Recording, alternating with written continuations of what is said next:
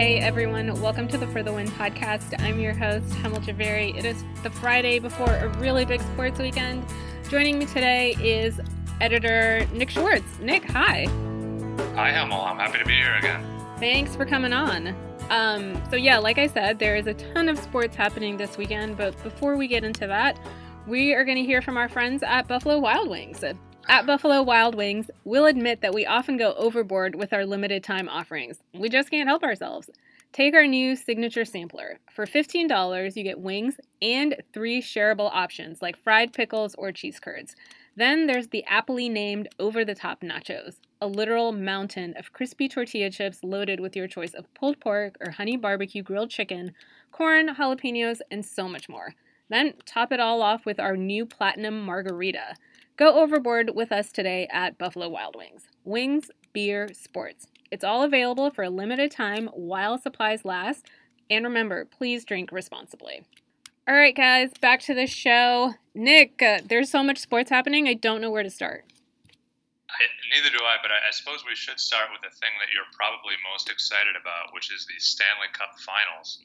Oh my God. I feel like that has been the recurring theme on this podcast for the past like three, four weeks since the Caps got into it.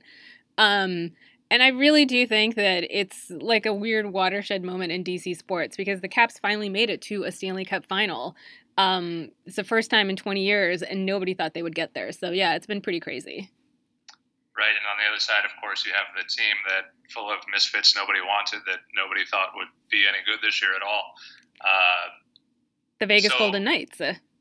So one thing that I've been wondering about the Stanley Cup Final is, uh, and maybe you hate this narrative in general, but uh, do you think it's maybe better for the NHL if, if Vegas goes on and wins and completes this like amazing story? I really do. Honestly, I think that the Vegas story is so fun and compelling. And I think it's great for the NHL because it appeals to people who aren't hockey fans. Uh, you've got this weird core group of hockey fans right now who think that like it, that success came too easy for Vegas, so they're rooting against Vegas, which makes no sense to me. They're just bitter people. Um, so I feel like there's a core group of hockey fans and NHL fans that are against Vegas, but everybody who doesn't really follow the league, I think, really has embraced the storyline, and it's bringing a lot of new people to to the sport. And if they won the cup, I think it would be even better. Uh, what, would winning the cup do for Ovi, though? I mean, what what's it? Where would Ovi stand all time among like the greatest players ever with a cup, as opposed to without one?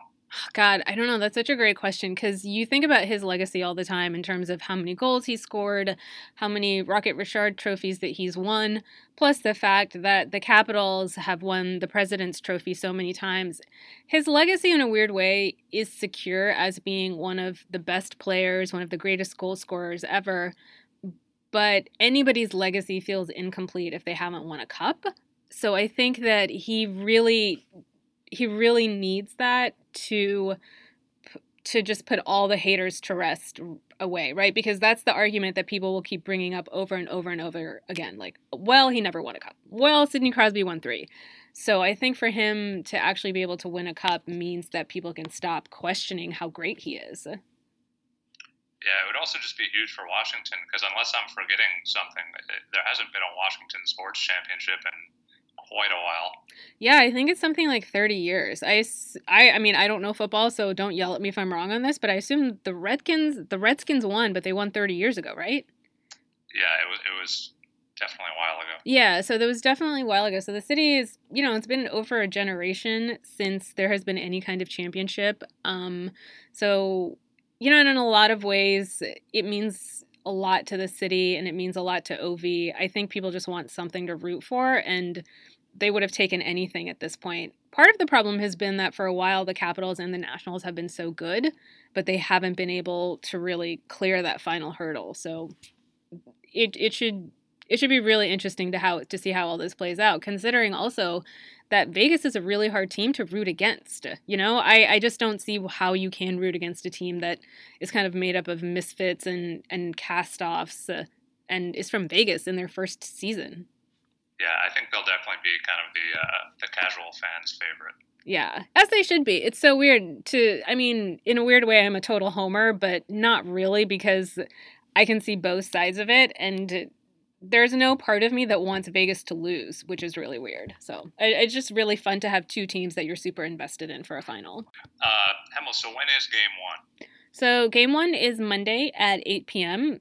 There's a weird long break.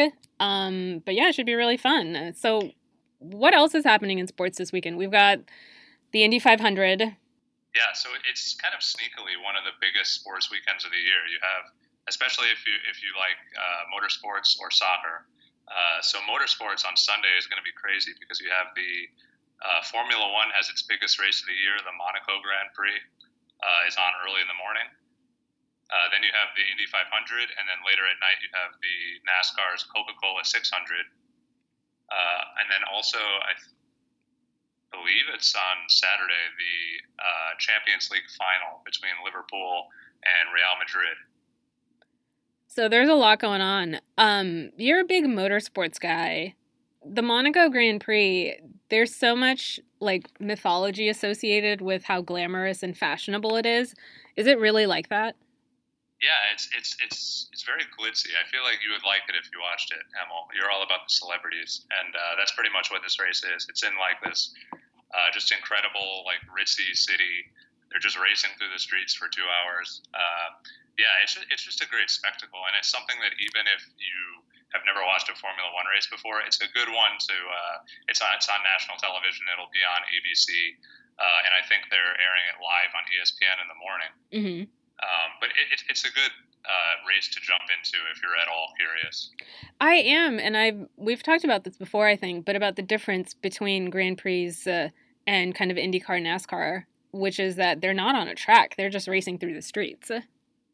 Right. Well, yeah. Some of them are on track. Some of them are on, are on street circuits and stuff like that. But yeah, it's a totally different experience to say the Indy 500, which will be like a, a it'll feel like a marathon in comparison. Um, but of course, will be super exciting in the, in the last couple laps. Yeah, I know that uh, our reporter Michelle Martinelli is out in Indy, and she is, you know, kind of she's covering everything there. But it's Danica's last race, um, and I feel like she's going to be kind of like Dale Jr., right? She's never going to disappear from the sport, but this is her last competitive event. Yeah, well, at the same time, though, uh, I mean, do you see Danica kind of getting in a uh, in an analyst role or, or doing the TV stuff like that? I feel like she might kind of branch off and do her own her own thing in different arenas uh, as opposed to IndyCar. I agree with you. I think that she definitely has more potential outside of kind of that niche circuit of IndyCar and NASCAR fans to really be more like brand lifestyle-y, right? I know she's hosting the S she's hosting the ESPYs, right? Right, that's true. Yeah, so she's that, hosting. That'll be, huge. that'll be huge, and I think that she'll be able to take her like what she's cultivated as this kind of like girl next door best friend personality and really be able to do anything she wants with that. And I think it would be kind of selling herself short if she stayed in that niche world of racing. Right, and you see just with her with her Instagram, like she's got so many. She does. Uh, she's big into yoga, isn't that right? Mm-hmm. She's yeah, there's so many different directions she can go with what she wants to do after racing. You know, I I follow a lot of people on Instagram and I think that a lot of people are aspirational, but I would say Danica's yoga practice is the most aspirational because the stuff that she can do is just out of this world. Um. we should have sent you to, to Indy to do yoga with her. Oh my god. I'm a super jealous of Michelle. She's kind of just hanging out and she'll get to talk to Chris Hemsworth, who I gave I gave Michelle a lot of questions for Chris Hemsworth, and she was like, I don't think I can ask these. is is he the best Chris? Where does he rank among the Chris's? Oh, his stock went way way up. So now he's definitely the best Chris. Uh, the best Chris used to be Chris Pine. Now it's Chris Hemsworth. So. Speaking of uh, actors and movies and all that, uh, it's also a big weekend because a new Star Wars spin-off uh, came out, I guess, last night. It started screening. Uh, I'm sure millions of people will go to see that this weekend. Uh, how are you feeling about about Solo?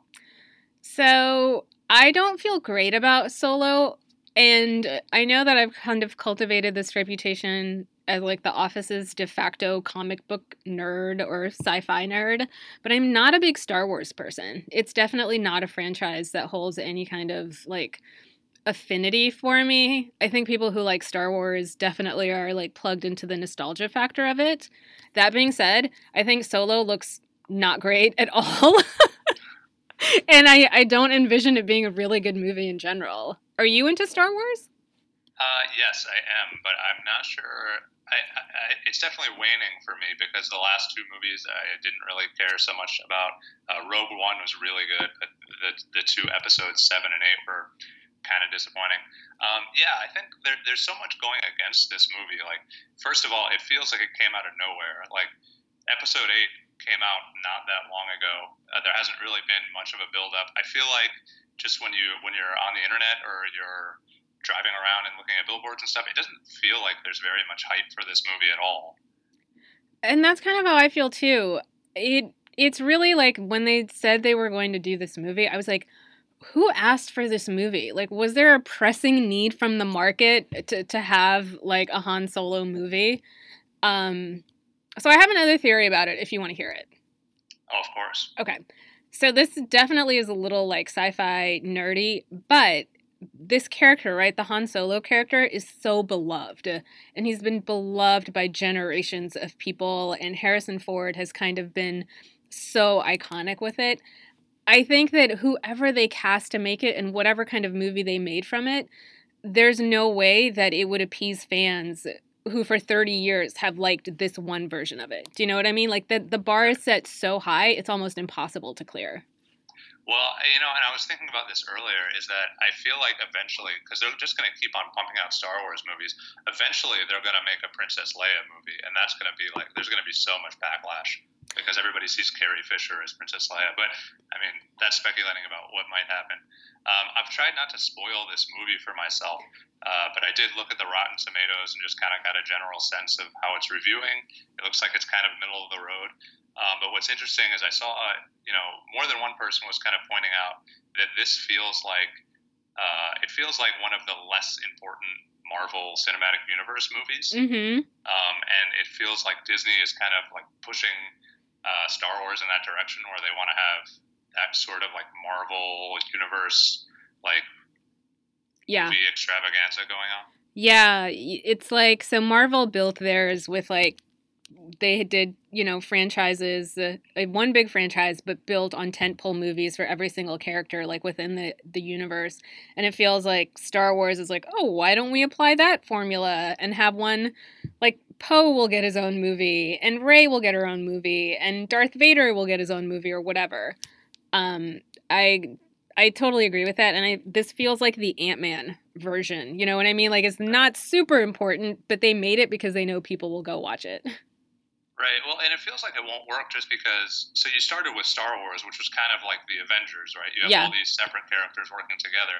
You can't really do that in reverse, and then take you know take like these smaller characters that are from a bigger thing, and then try and expect people to be interested in in someone who wasn't already like their own character established. Yeah. In previous stories. Yeah, they're trying to work backward, and it's it's not. It doesn't work that way. Um, the one thing that I am excited about within the the solo movie though is Donald Glover as uh, Lando Calrissian. Is that how you say it? Yeah. yeah. Good enough.